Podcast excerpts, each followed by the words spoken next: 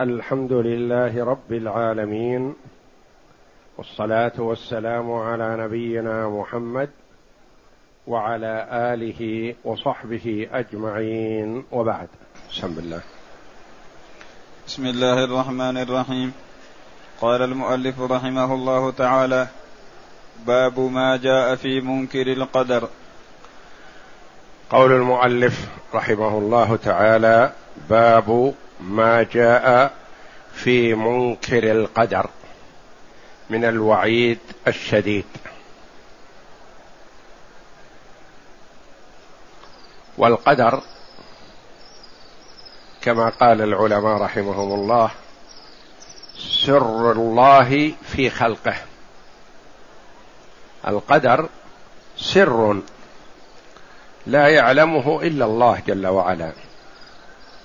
لا يعلمه ملك مقرب ولا نبي مرسل إلا ما أطلع الله جل وعلا من شاء من خلقه على شيء من غيبه.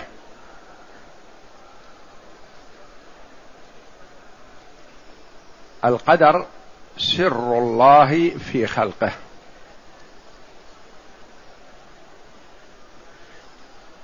وهو جل وعلا أفعاله لحكمة. قد يعلمها الخلق وقد لا يعلمها. والمراد بالقدر ما قدره الله جل وعلا ازلا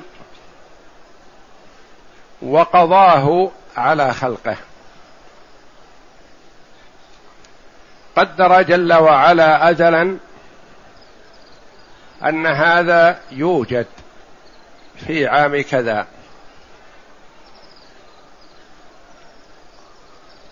ويموت في وقت كذا.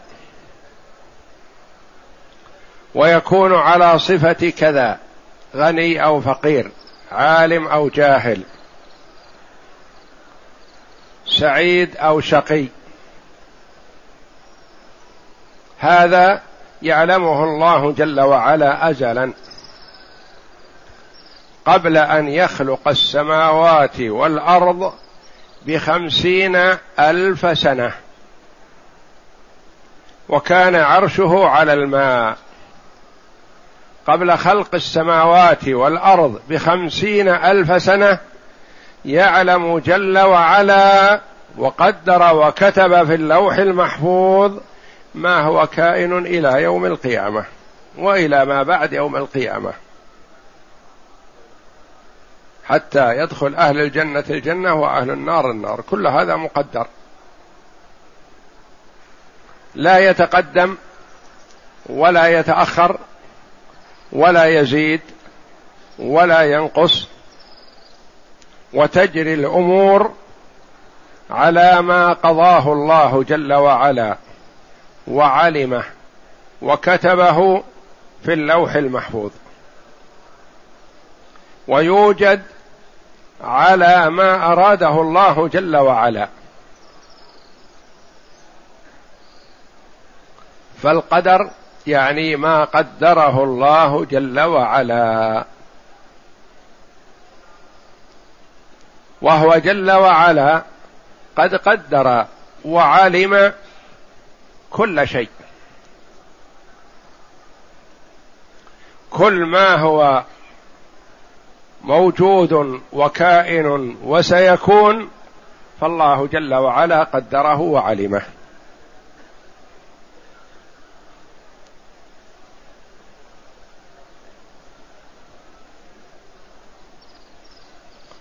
يعلم جل وعلا هذا الجنين في بطن أمه يعلم أنه سيكون في كذا في وقت كذا. هذا متى؟ قبل أن يخلق السماوات والأرض بخمسين ألف سنة. وإيجاده ونفخ الروح فيه وخروجه ونشأته وحياته كلها وما بعد ذلك ماذا سيكون؟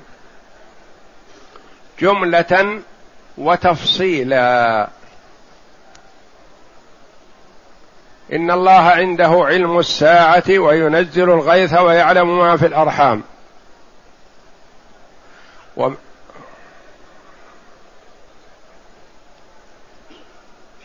الغيب لا يعلمها إلا هو ويعلم ما في السماوات وما في الأرض وما تسقط من ورقة إلا يعلمها ولا حبة في ظلمات الأرض ولا رطب ولا يابس إلا في كتاب مبين. وعنده مفاتح الغيب لا يعلمها إلا هو. الآية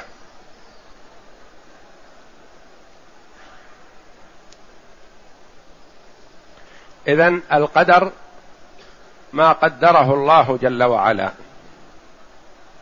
وهو عالم به جل وعلا وشاءه وأراده. وكل ما يحصل في الكون فقد شاءه الله جل وعلا وأراده. وقد يحبه وقد لا يحبه.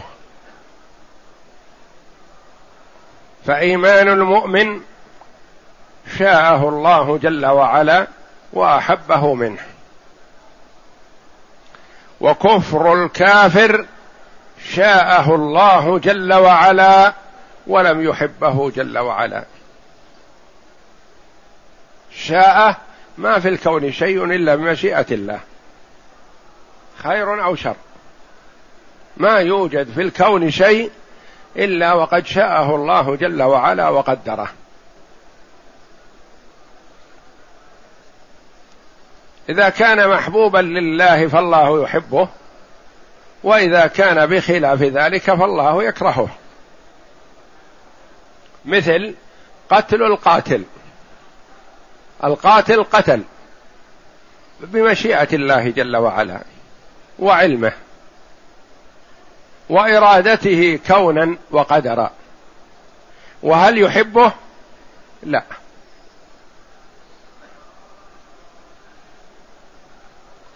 صدقة المتصدق ابتغاء وجه الله. شاءها الله جل وعلا وقدرها وأرادها وأحبها منه وأثابه عليها.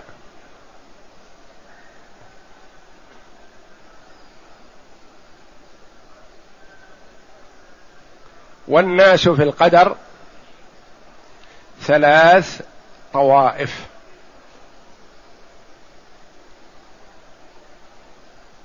طرفان ووسط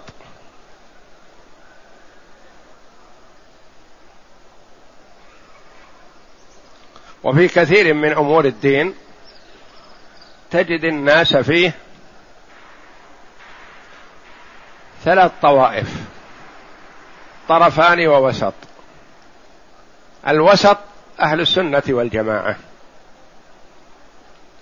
وطائفة أثبتت وغلت في الإثبات. وطائفة نفت وغلت في النفي. وأهل السنة والجماعة وسط بين الطائفتين.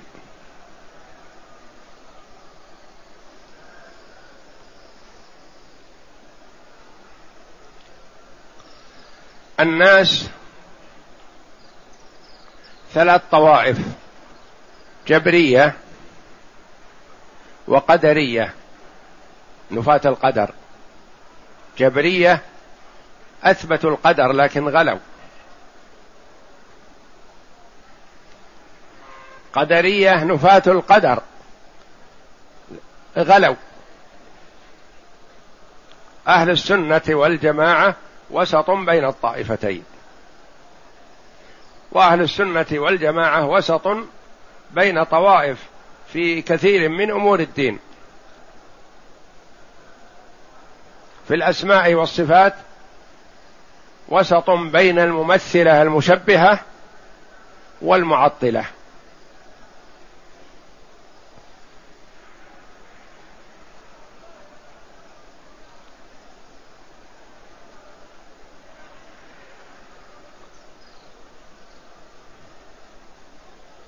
في صحابة رسول الله صلى الله عليه وسلم وسط بين طائفتين.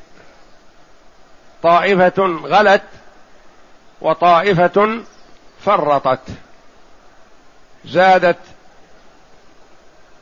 في الغلو وجعلوا لهم شيئا لبعضهم شيئا من التصرف في الكون.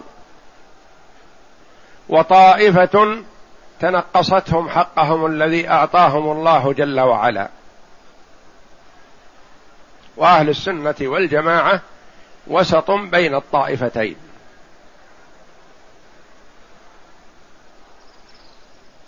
وفي الأحكام وسط بين المرجئة والخوارج. الخوارج يقولون إذا ارتكب المسلم كبيرة من كبائر الذنوب خرج من الإسلام. والمرجئة يقولون لا يضر مع الإسلام ذنب مهما عمل العبد. وايمانه كامل ولو زنى وسرق وشرب الخمر و إلى وأهل السنة والجماعة وسط بين الطائفتين. وكما تقدم لنا في العقيدة الواسطية أهل السنة والجماعة وسط بين هؤلاء وهؤلاء عدد بينهم شيخ الإسلام ابن تيمية رحمه الله. فهنا في باب القدر أهل السنة والجماعة وسط بين الجبرية ومعهم الجهمية وبين القدرية وهم المعتزلة.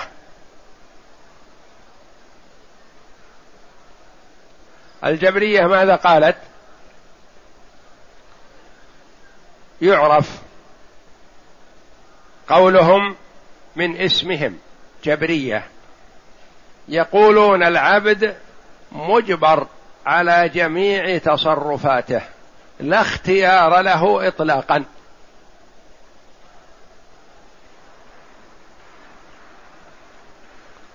واذا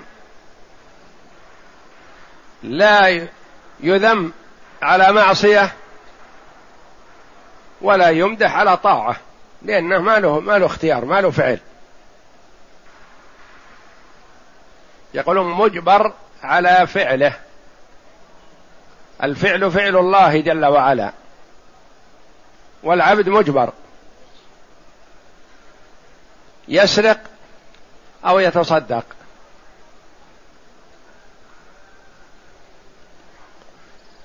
يزني يشرب الخمر يفعل ما يفعل من الأفعال مجبر عليها هذه. ما يلام عليها لأنه مجبر. وهذا قول باطل. العبد له اختيار. القدرية بعكسهم. قالوا العبد له الاختيار الكامل. والله لا يعلم عن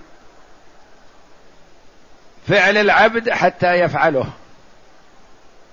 وخاصة غلاتهم الغلاة منهم. يقولون ما ما شاء الله هذا الفعل وما أراده وما علمه حتى يفعله العبد.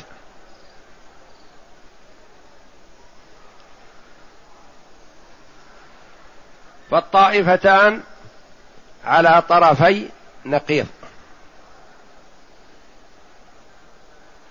الأولى تقول العبد لا يلام على فعل معصية ولا يمدح على فعل طاعة لأنه لا اختيار له. مثل السعفة في النخلة مع الريح. تديرها الريح كيفما جاءت من أي جهة وجهتها إليها. ما له اختيار ابدا في شيء ما.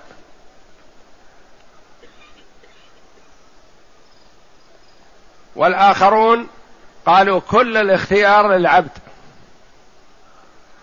والله جل وعلا ما شاء وما علم فعل العبد حتى يفعله. وأهل السنة والجماعة وسط بين الطائفتين. قالوا العبد مختار. عنده عقل وعنده اختيار.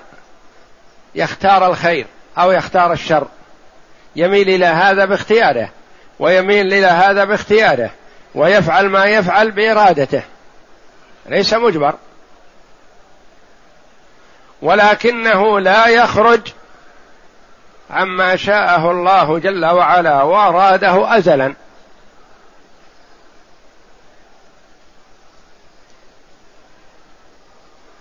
والجبرية الذين قالوا العبد مجبر استدلوا بأدلة من القرآن. والمعتزلة استدلوا بأدلة من القرآن. ولكنهم كما قال بعض العلماء الجبرية نظروا بعين واحدة عين أعور.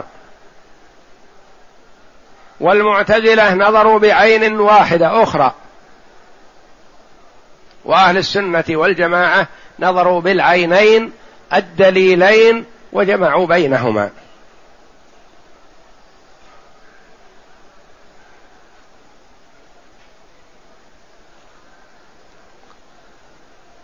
مثل المرجئة والخوارج. المرجئة نظروا بأحاديث وآيات الرجاء فقط.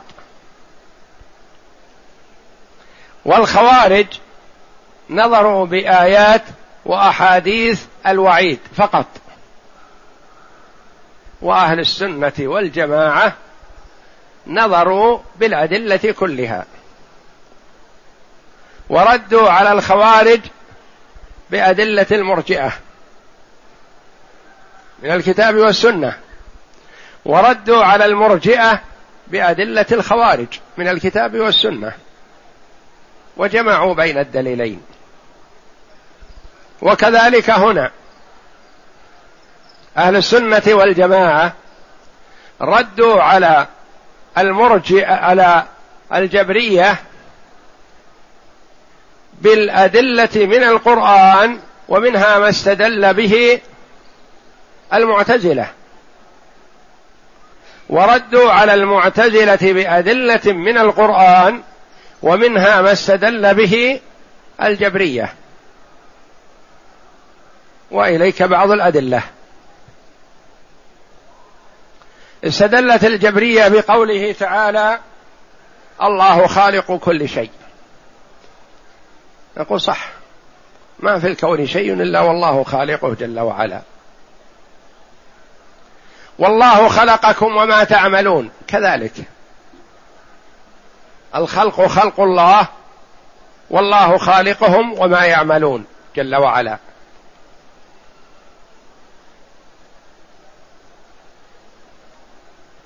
وبقوله تعالى وما رميت إذ رميت ولكن الله رمى.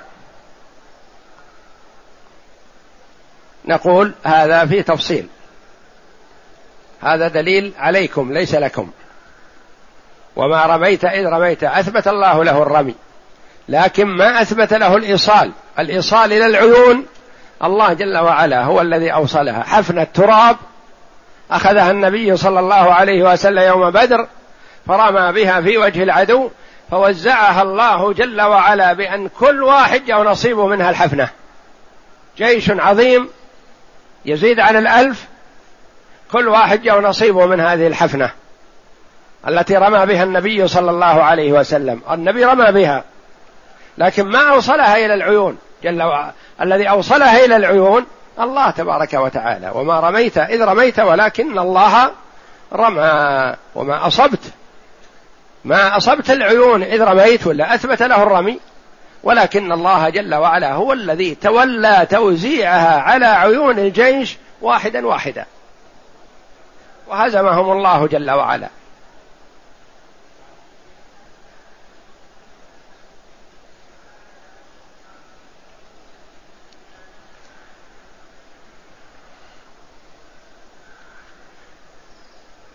يقال لهم قوله جل وعلا الله خالق كل شيء هذا لا شك فيه. ولكن فيه أدلة أخرى خالق نحن لا ننفي هذا الله خالق كل شيء. لكن للعبد اختيار. العبد له اختيار.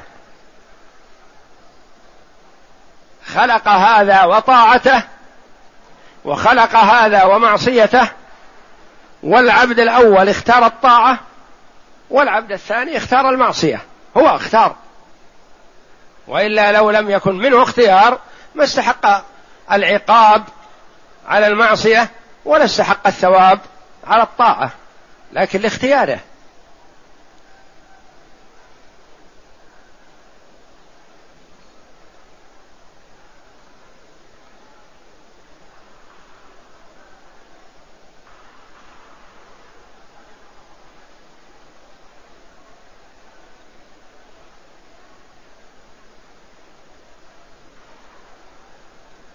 والله خلقكم وما تعملون فهو حجة عليهم لأنه أضاف العمل إليهم فهم يعملون.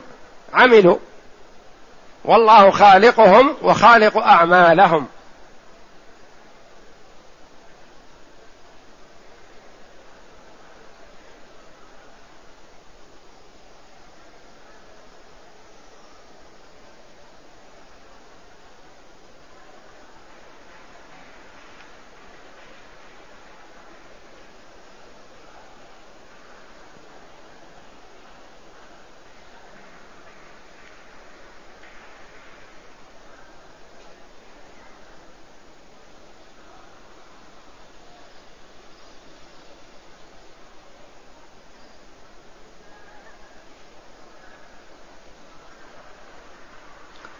القدرية نفاة القدر يعني قالوا إن العبد يخلق فعله ويختار فعله ولا إرادة ولا مشيئة لله جل وعلا في فعل العبد حتى يفعله العبد. قول الله جل وعلا من أسدلتهم مما يستدلون به منكم من يريد الدنيا ومنكم من يريد الآخرة. وقوله جل وعلا من عمل صالحا فلنفسه ومن أساء فعليها. يعني أن هذا عمل العبد ونحن معكم في هذا أن هذا عمل العبد بلا شك. والناس تختلف نياتهم وهذان الدليلان دليل عليهم وليس لهم. والرد عليهم أن يقال قوله جل وعلا لمن شاء منكم أن يستقيم.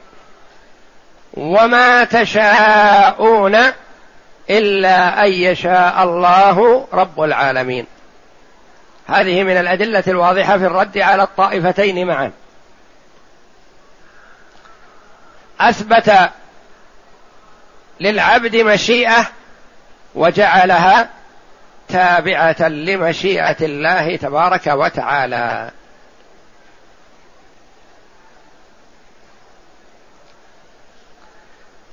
فالجبرية يقولون ليس للعبد مشيئة نقول قوله جل وعلا وما تشاءون إلا أن يشاء الله. أثبت للعبد مشيئة لكنه جعلها تابعة لمشيئة الله تبارك وتعالى مشيئته سبحانه.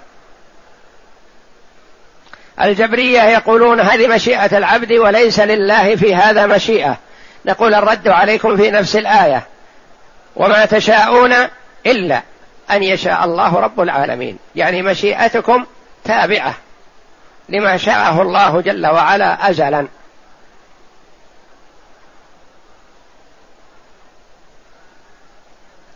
أهل السنة والجماعة الطائفة الوسط الذين جمعوا بين الأدلة وسلكوا في طريقهم خير مله فآمنوا بقضاء الله وقدره وبأن للعبد اختيارا وقدرة. حركة أو سكون أو وجود أو عدم فإنه كائن بعلم الله تعالى ومشيئته.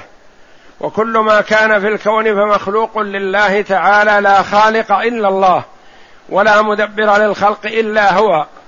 وآمنوا بأن للعبد مشيئة وقدرة.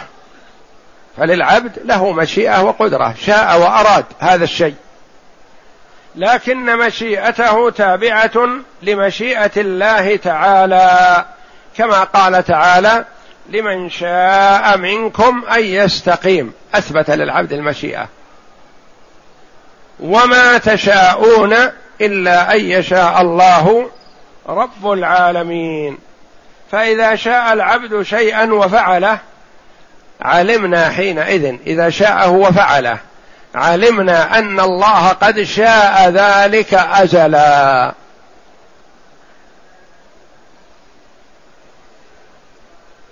فالعبد له اختيار وله مشيئة وله إرادة لكنه ما يخرج عما شاءه الله جل وعلا وأراده.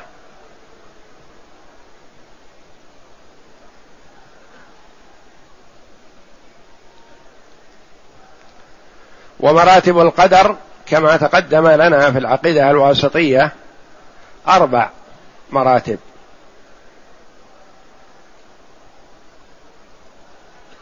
الأولى العلم أن الله علم الشيء. الثاني الكتابة أن الله بعدما علمه كتبه في اللوح المحفوظ. الثالث المشيئة كتبه وشاءه جل وعلا. الرابع الخلق والإيجاد خلقه على ضوء ما شاءه وكتبه وعلمه. مراتب القدر أربع. العلم. علم الله جل وعلا اولا بكل شيء. ثم كتابته في اللوح المحفوظ. بالقلم الذي قال عنه النبي صلى الله عليه وسلم أول ما خلق الله القلم قال له اكتب قال يا ربي وما أكتب قال اكتب ما هو كائن إلى يوم القيامة.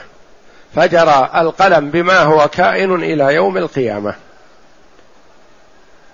الثالث المشيئة الرابع الخلق والإيجاد.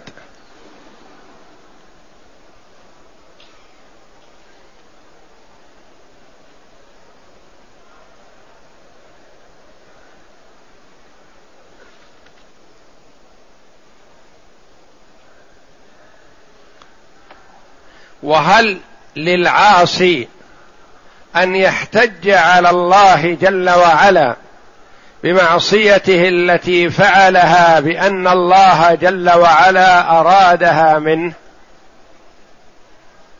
نقول ليس له ذلك. ولم؟ نقول لأن العبد أقدم على ما أقدم عليه. من زنا أو سرقة. أو قتل أو شرب خمر أو أي شيء أقدم عليه. هل هو مجبر عليه مغصوب هل السيف مربوط على يده بالقوة ومضروب به من غيره؟ أقدم على هذا باختياره.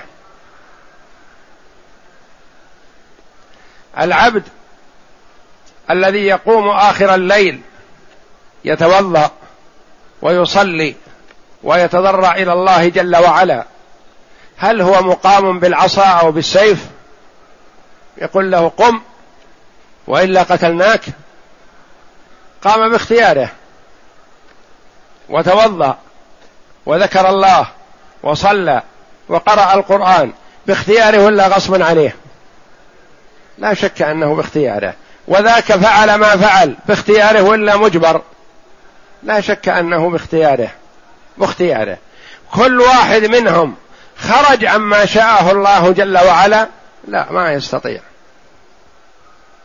لكن المهم أنه فعل باختياره.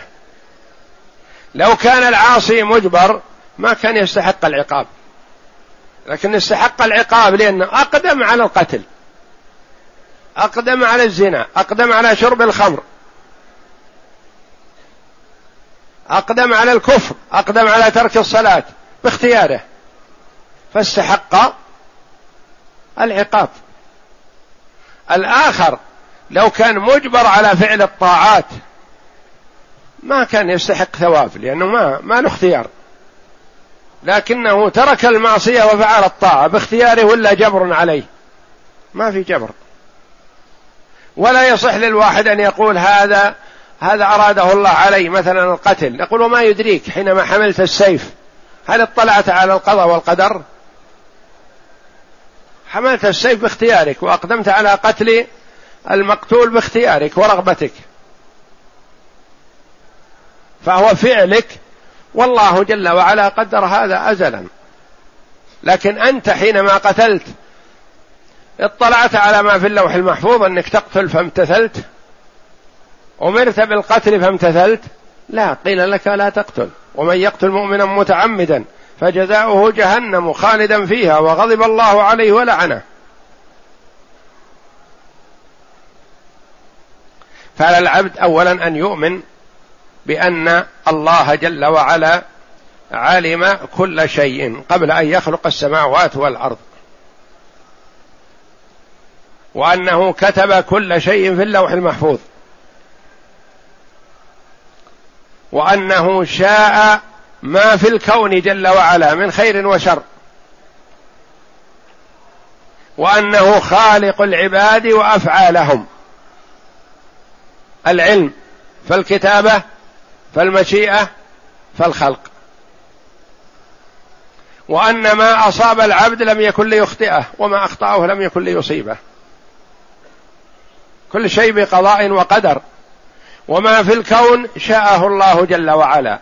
لكن كل ما في الكون أحبه الله؟ لا.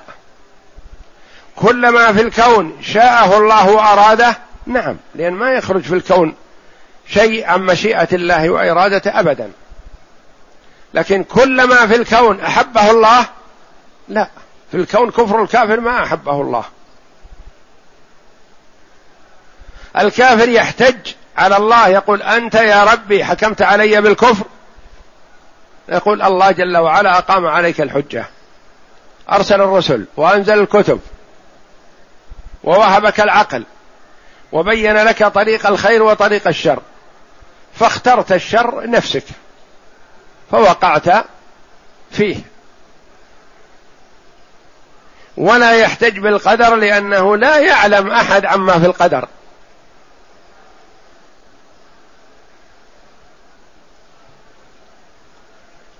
قدر الله جل وعلا سر.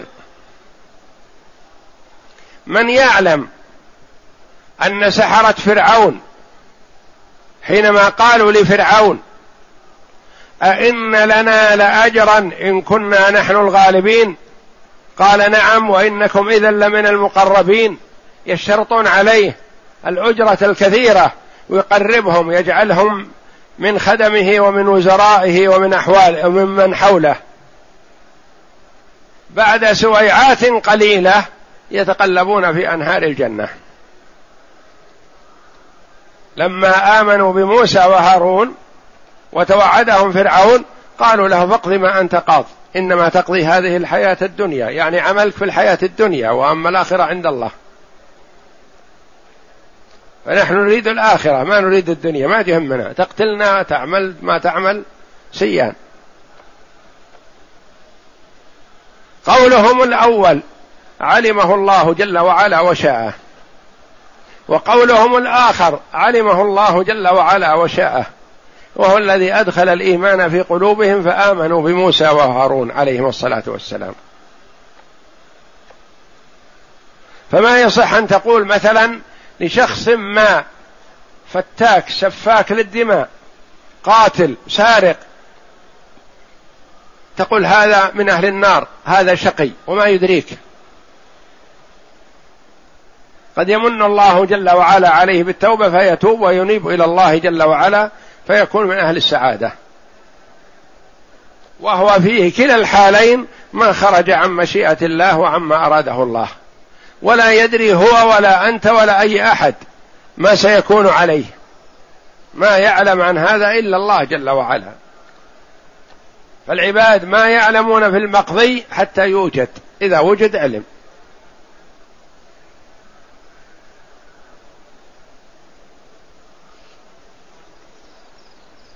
فعلينا أن نؤمن بأن الله جل وعلا قدر مقادير كل شيء وعلم كل شيء وما يوجد في الكون إلا ما شاءه الله.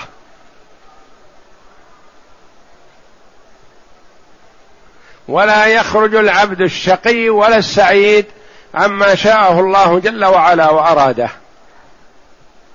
وأن الله جل وعلا شاء إيمان المؤمن وأحبه. وشاء كفر الكافر وأبغضه. شاءه وأبغضه. لأنه لا يوجد في الكون شيء خارج عن مشيئة الله تبارك وتعالى. اقرأ.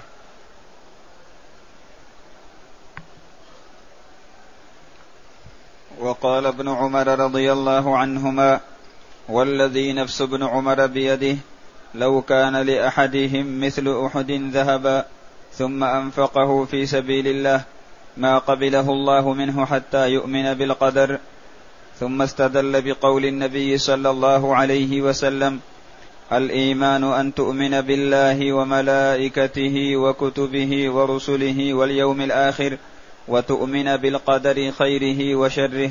رواه مسلم. ابن عمر رضي الله عنه وأرضاه جاءه رجلان من أهل البصرة. فقال له إن أناسا عندنا من أهل البصرة يقولون إن الله عز وجل لم يقدر فعل العبد وإن الأمر أنف يعني كل يعمل حسب اختياره ومشيئته والله لا يعلم عما سيعمله العبد.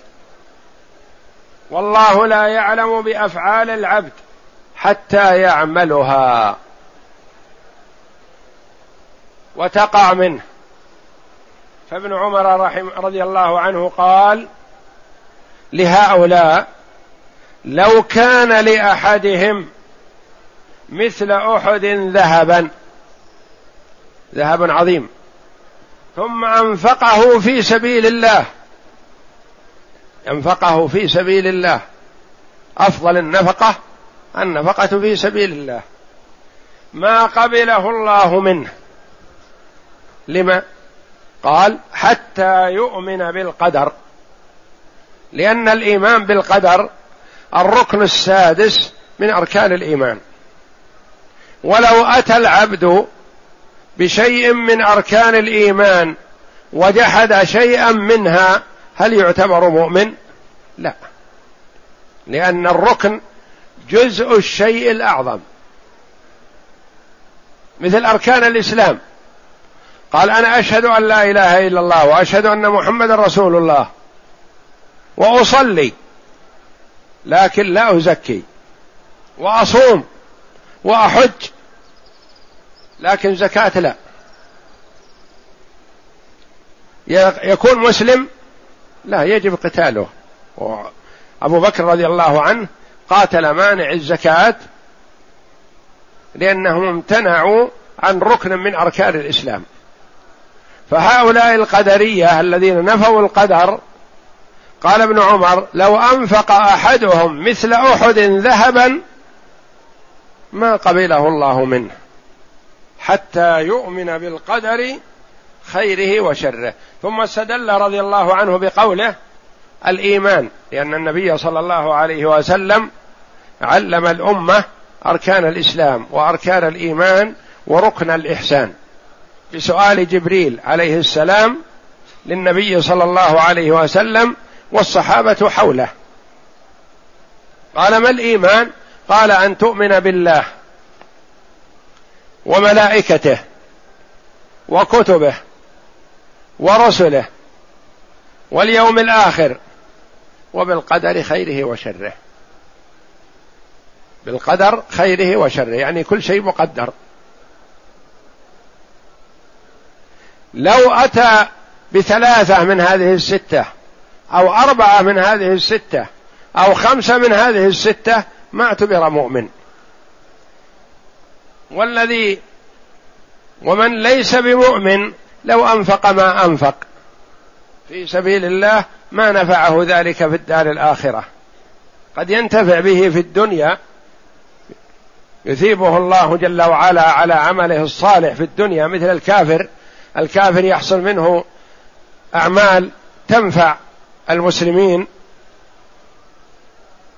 يثيبه الله جل وعلا على عمل هذا في الدنيا وليس له ثواب في الآخرة لأنه كافر.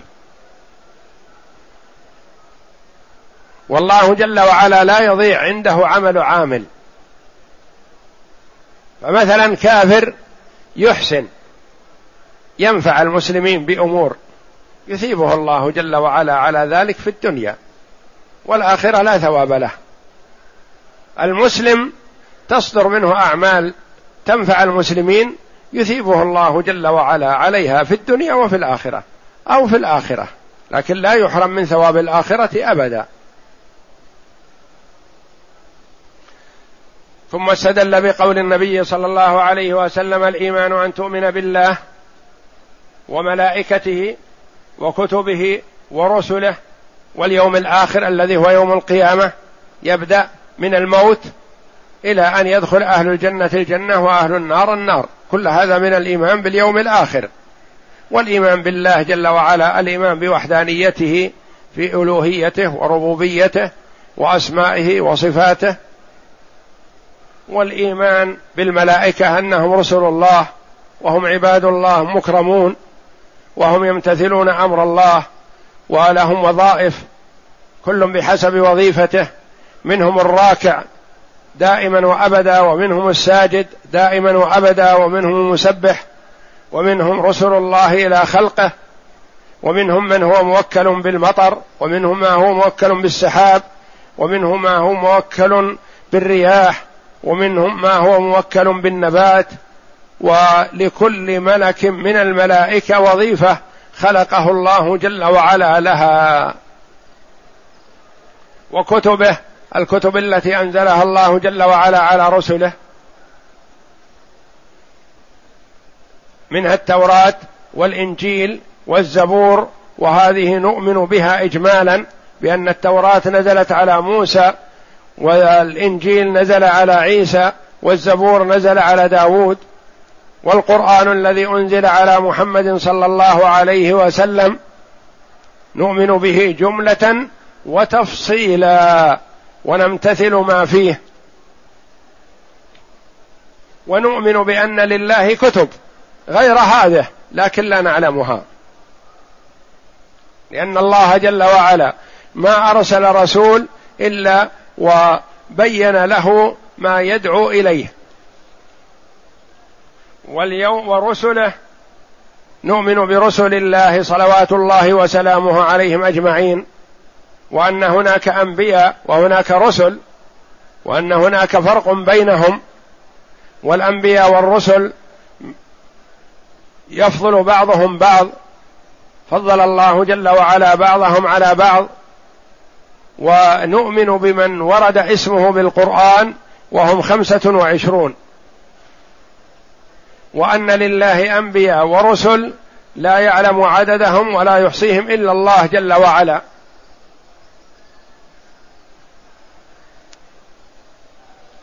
واليوم الآخر الذي هو يوم القيامة. ويبدأ اليوم الآخر بالنسبة للشخص من حين الموت إلى أن يرث الله إلى أن يدخل أهل الجنة الجنة وأهل النار النار. فمن الإيمان باليوم الآخر الإيمان بنعيم القبر وعذابه وأن القبر روضة من رياض الجنة لمن اتقى الله جل وعلا. وحفرة من حفر النار والعياذ بالله للكافر ونحوه. وما يجري في القبر من سؤال منكر ونكير والحساب وضغط القبر وتوسعة القبر كل هذا يجب الإيمان به كما أخبر النبي صلى الله عليه وسلم. ثم ما يأتي بعد هذا بعد قيام الساعة والحساب والعرض على الله والمرور على الصراط والميزان والشفاعه التي ذكرها النبي صلى الله عليه وسلم وأن الناس يستشفعون بالأنبياء بآدم ثم بنوح ثم بإبراهيم ثم بموسى ثم بعيسى وكلهم يحيلهم إلى من بعده حتى يحيلهم موسى عيسى عليه السلام إلى محمد صلى الله عليه وسلم فيقول صلى الله عليه وسلم أنا لها وهو المقام المحمود الذي يغبطه فيه الأولون والآخرون. فيقوم صلى الله عليه وسلم ويسجد لربه ولا يبدأ بالشفاعة. حتى يقال له ارفع رأسك وقل يسمع وسل تعطى واشفع تشفع. فيشفع صلى الله عليه وسلم فيشفعه الله جل وعلا فيأتي جل وعلا لفصل القضاء بين خلقه. والإيمان بالقدر خيره وشره يعني كل ما يحصل بأن الله جل وعلا قدره سواء كان خيرا أو شرا وأنه بعلم الله جل وعلا. وإذا آمن المؤمن بالقدر خيره وشره علم أن كل ما أصابه من خير أو شر فهو بقضاء الله وقدره. فيسأل الله جل وعلا العفو والعافية ويسأل الله جل وعلا أن يعينه على شكر الخير ويعينه على الصبر على البلوى. والمؤمن إذا أعطي شكر وإذا ابتلي صبر وعلم أن ذلك بقضاء الله وقدره.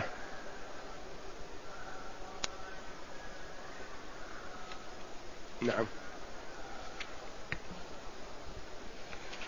وعن عبادة بن الصامت رضي الله عنه أنه قال لابنه يا بني إنك لن تجد طعم الإيمان حتى تعلم أن ما أصابك لم يكن ليخطئك وما أخطأك لم يكن ليصيبك. سمعت رسول الله صلى الله عليه وسلم يقول إن أول ما خلق الله القلم. فقال له اكتب. فقال رب وماذا أكتب؟ قال اكتب مقادير كل شيء حتى حتى تقوم الساعة. يا بني سمعت رسول الله صلى الله عليه وسلم يقول من مات على غير هذا فليس مني. عن عبادة بن الصامت رضي الله عنه الصحابي الجليل كان في مرضه فقال له ابنه الوليد يا بني يا أبتي أرشدني انصحني بشيء ينفعني الله به. فقال أقعدوني. فأقعد رضي الله عنه فقال يا بني إنك لن تجد طعم الإيمان حتى تعلم أن ما أصابك لم يكن ليخطئك وما أخطأك لم يكن ليصيبك. اولا الإيمان له طعم له حلاوة يتلذذ بها المؤمن إذا أعطاه الله ذلك الشيء ويستأنس به ويفرح به ولا يزيل هذه الحلاوة إلا ما يخدشها من نقص في الإيمان. إنك لن تجد طعم الإيمان حتى تعلم أن ما أصابك لم يكن ليخطئك. بعض الناس مثلا إذا ركب مع زيد أو عمرو فحصل عليه حادث قال كيف أركب معه؟ لو ما ركبت ما حصل شيء. لا. هذا شيء بقضاء الله وقدره. لا بد. ركب فصار على ابنه حادث ومات. قال لو سلمنا منها الركوب لو سلمنا منها السفرة لو كذا لو كذا ما مات الولد. الولد سيموت. هذا وقته. ومحدد. ومقضي في قضاء الله وقدره. قبل أن يخلق السماوات والأرض بخمسين ألف سنة أن ابنك هذا يموت في هذه اللحظة. وفي هذه الساعة وفي هذه الصفة وهذه الكيفية.